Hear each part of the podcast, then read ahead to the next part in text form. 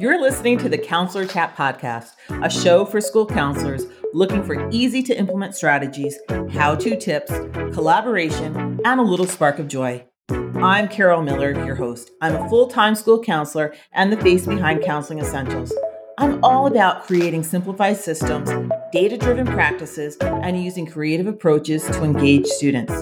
If you're looking for a little inspiration to help you make a big impact on student growth and success, you're in the right place because we're better together. Ready to chat? Let's dive in. Hi, everyone, and welcome back to another episode of Counselor Chat. Thanks for joining me again this week. Today, I thought we would just jump right into it and really dive into the topic of an energy inventory. If you didn't listen to last week's episode, I kind of hinted at the very end of the podcast about if you've never done an energy inventory to go ahead and do one. Well, I know I never even heard of an en- energy inventory up until really just a couple years ago. Um, actually, when I heard the words energy inventory, I thought like home energy and like heating costs and energy savings and all that stuff. That was what was going through my mind. But really, an energy inventory is really it's a personal inventory to really help us understand what steals our energy and focus and really what fills our cup. And today we're really going to explore how conducting our own energy inventory can really help us learn more about ourselves and prioritize our self care. So, really, let's really start by um, talking about what an energy inventory is. It's really a reflective practice that involves taking stock of our activities, the people around us, and the situations that we are part of that either drain or energize us. And by identifying these energy stealers and energy boosters, we can make intentional choices to protect our energy and prioritize activities that bring us joy and fulfillment. So, you might be wondering, how do I conduct an energy inventory? And it's really simple. You just have to really reflect on your daily routine and the various aspects of your life. You need to consider your work, your relationships, your hobbies, your self care practices. And you have to ask yourself what activities or tasks drain my energy? What situations or people leave me feeling depleted? And on the other hand, what activities or tasks bring me joy and fulfillment? What situations or people energize and inspire me? In the show notes, I am actually going to leave a link for an energy inventory so that you can just ask yourself these questions. Has everything that you need to complete your own energy inventory? And I really want you to take a few minutes and figure out the things that bring you joy and fill you up and the things that are totally sucking your energy and the life right from you.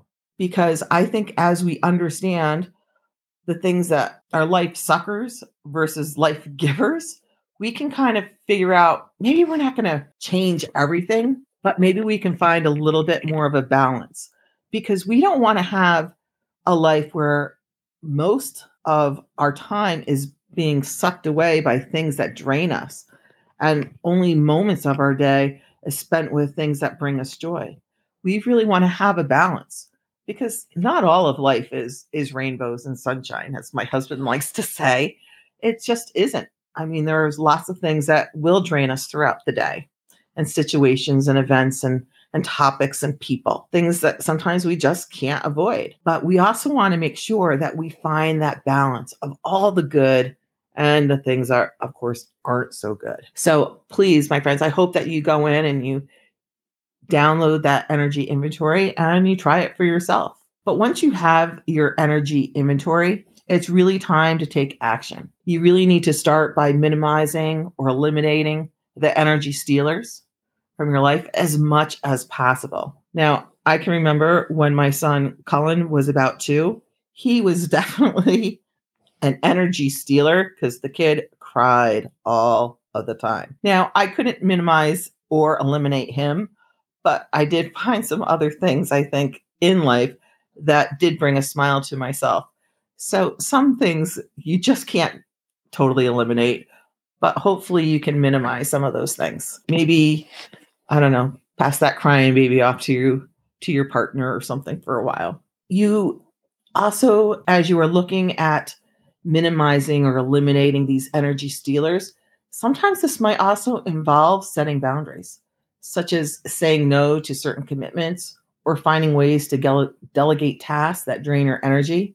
It could also be saying no to maybe even friends that you find are just draining on your psyche.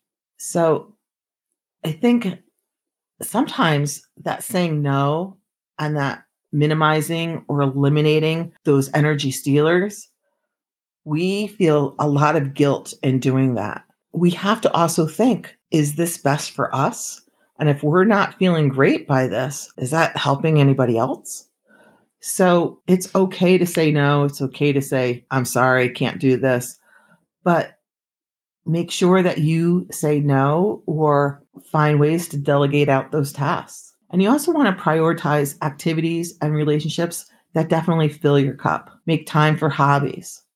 Make time for things that make you feel good and spending time with people who really uplift and inspire you. By conducting an energy inventory and by making intentional choices, you'll really be able to create a more balanced and fulfilling life.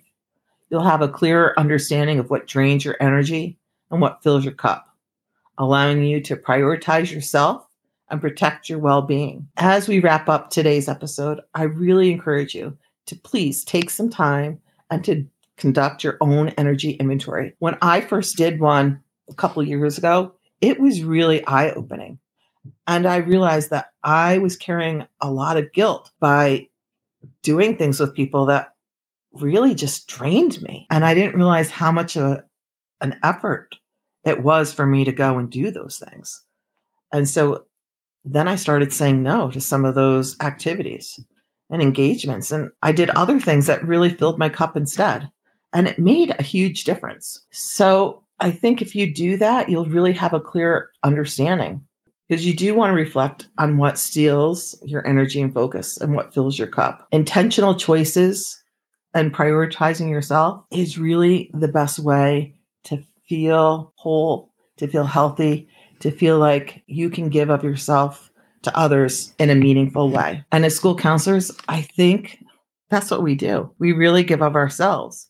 So we have to we give to others. So we have to be able to also give to ourselves what we need as well. I see so many counselors wanting to leave the profession. It's it's really sad.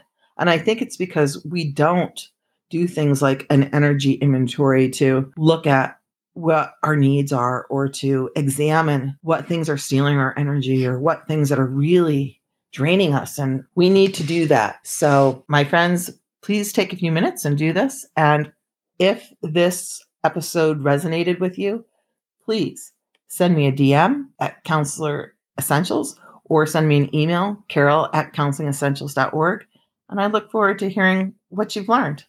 Anyway, until next time, have a great week. Thanks for listening to today's episode of Counselor Chat.